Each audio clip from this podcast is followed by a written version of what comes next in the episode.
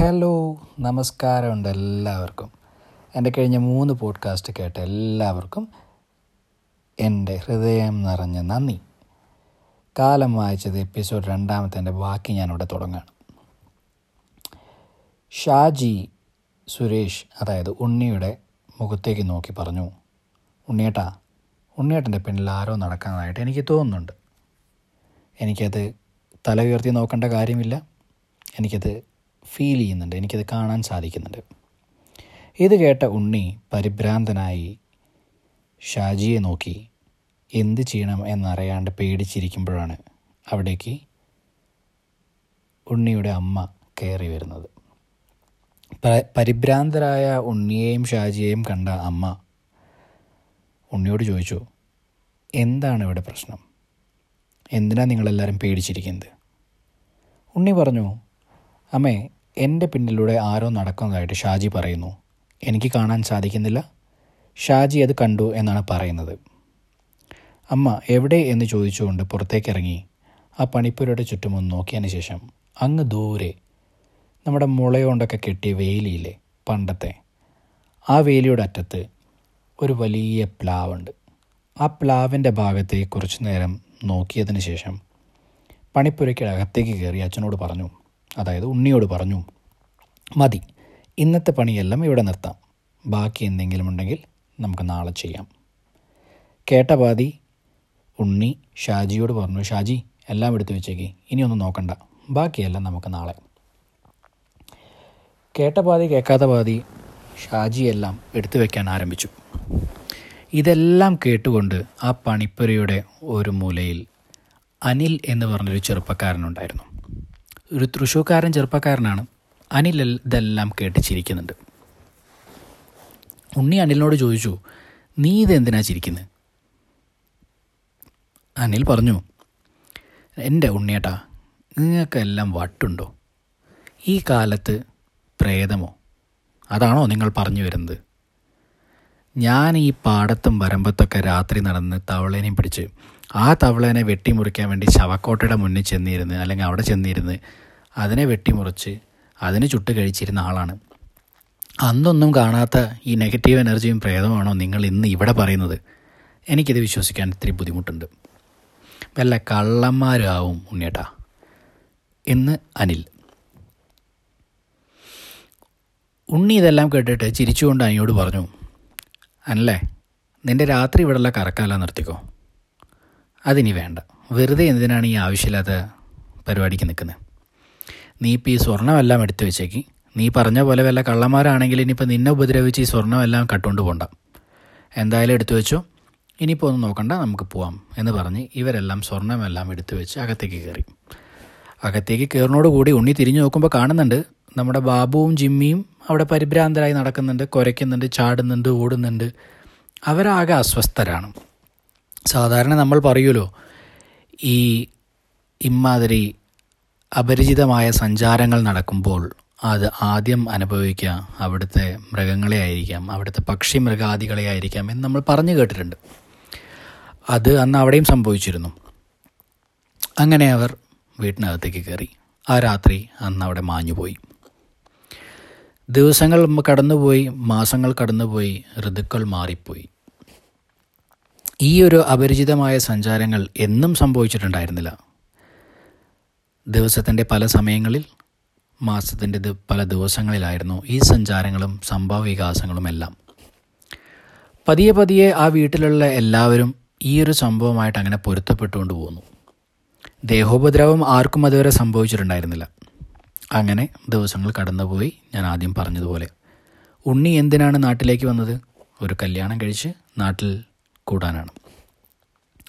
സ്വാഭാവികമായും ആ കല്യാണം അവിടെ സംഭവിച്ചു. നിഷ കോഴിക്കോട്ട് നിന്ന് വന്നു.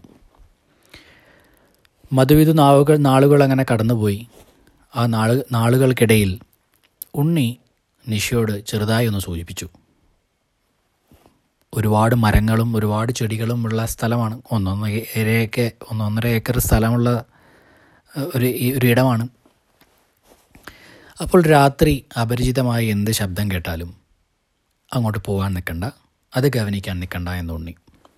ഇതെല്ലാം കേട്ടുകൊണ്ട് നിഷയും. ജീവിതത്തിന്റെ ആ യാത്രയിൽ പല പല അപരിചിതമായ ശബ്ദങ്ങളും മാറ്റങ്ങളും അനക്കങ്ങളും ഒക്കെ നിശയ്ക്കും അനുഭവപ്പെട്ടിരുന്നു. ഞാൻ ആദ്യം പറഞ്ഞ പോലെ ഇതൊരു ദേഹോപദ്രവം സംഭവിക്കാത്ത കാര്യമായതുകൊണ്ട് അവർ അതിനോട് പൊരുത്തപ്പെട്ട് കഴിഞ്ഞു. എല്ലാ ദിവസവും ഇല്ല എല്ലാ സമയങ്ങളിലും ഇല്ല. ചില പ്രത്യേക സമയങ്ങളിൽ ചില പ്രത്യേക ദിവസങ്ങളിൽ ചില പ്രത്യേക മാസങ്ങളിൽ. ആദ്യം പറഞ്ഞതുപോലെ തന്നെ ബാബുവും ജിമ്മിയുമാണ് ആദ്യം മനസ്സിലാക്കുന്നത്. ഇങ്ങനെ ഒരു സഞ്ചാരം നടക്കാൻ പോകുന്നു സംഭവിക്കാൻ പോകുന്നു എന്ന് അവരാണ് ആദ്യം മനസ്സിലാക്കുന്നത്.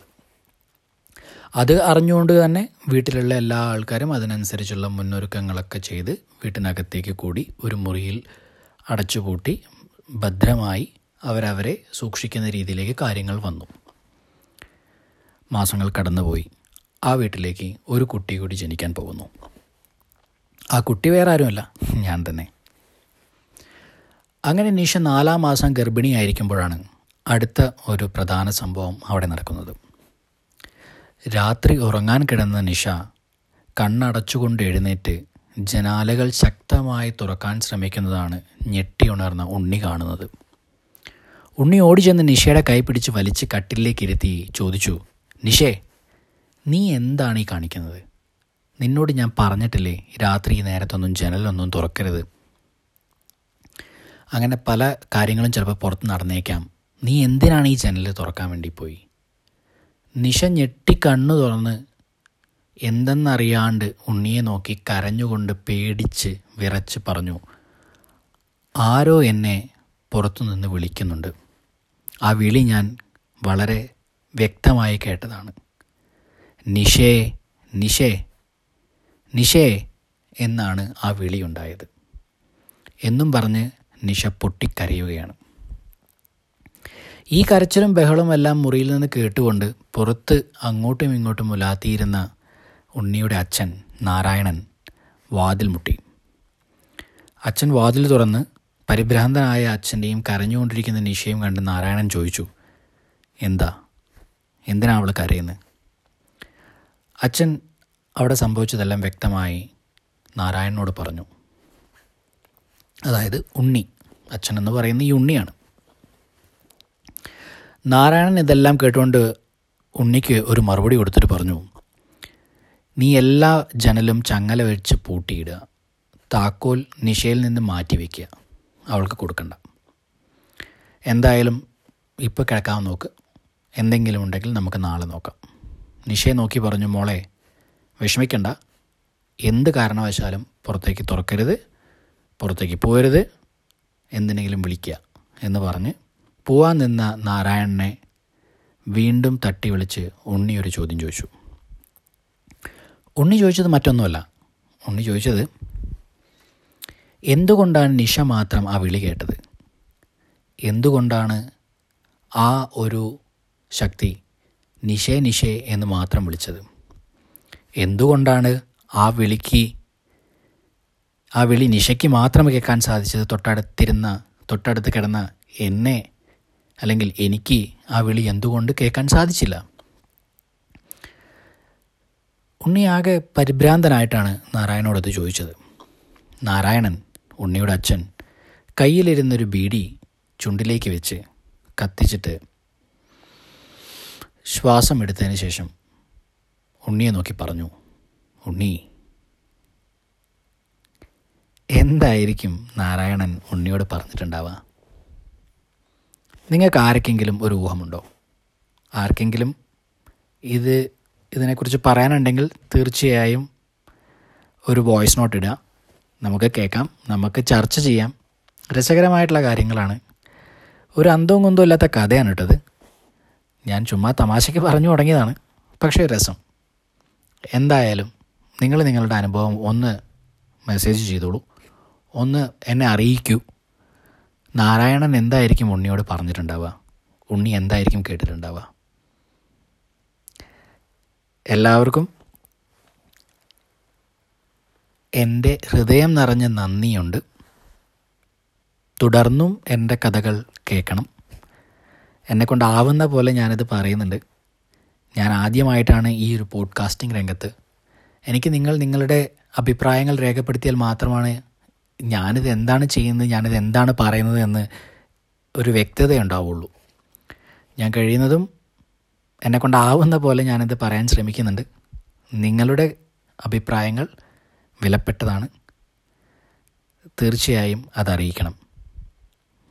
എന്ന് സ്വന്തം നിങ്ങളുടെ रोशन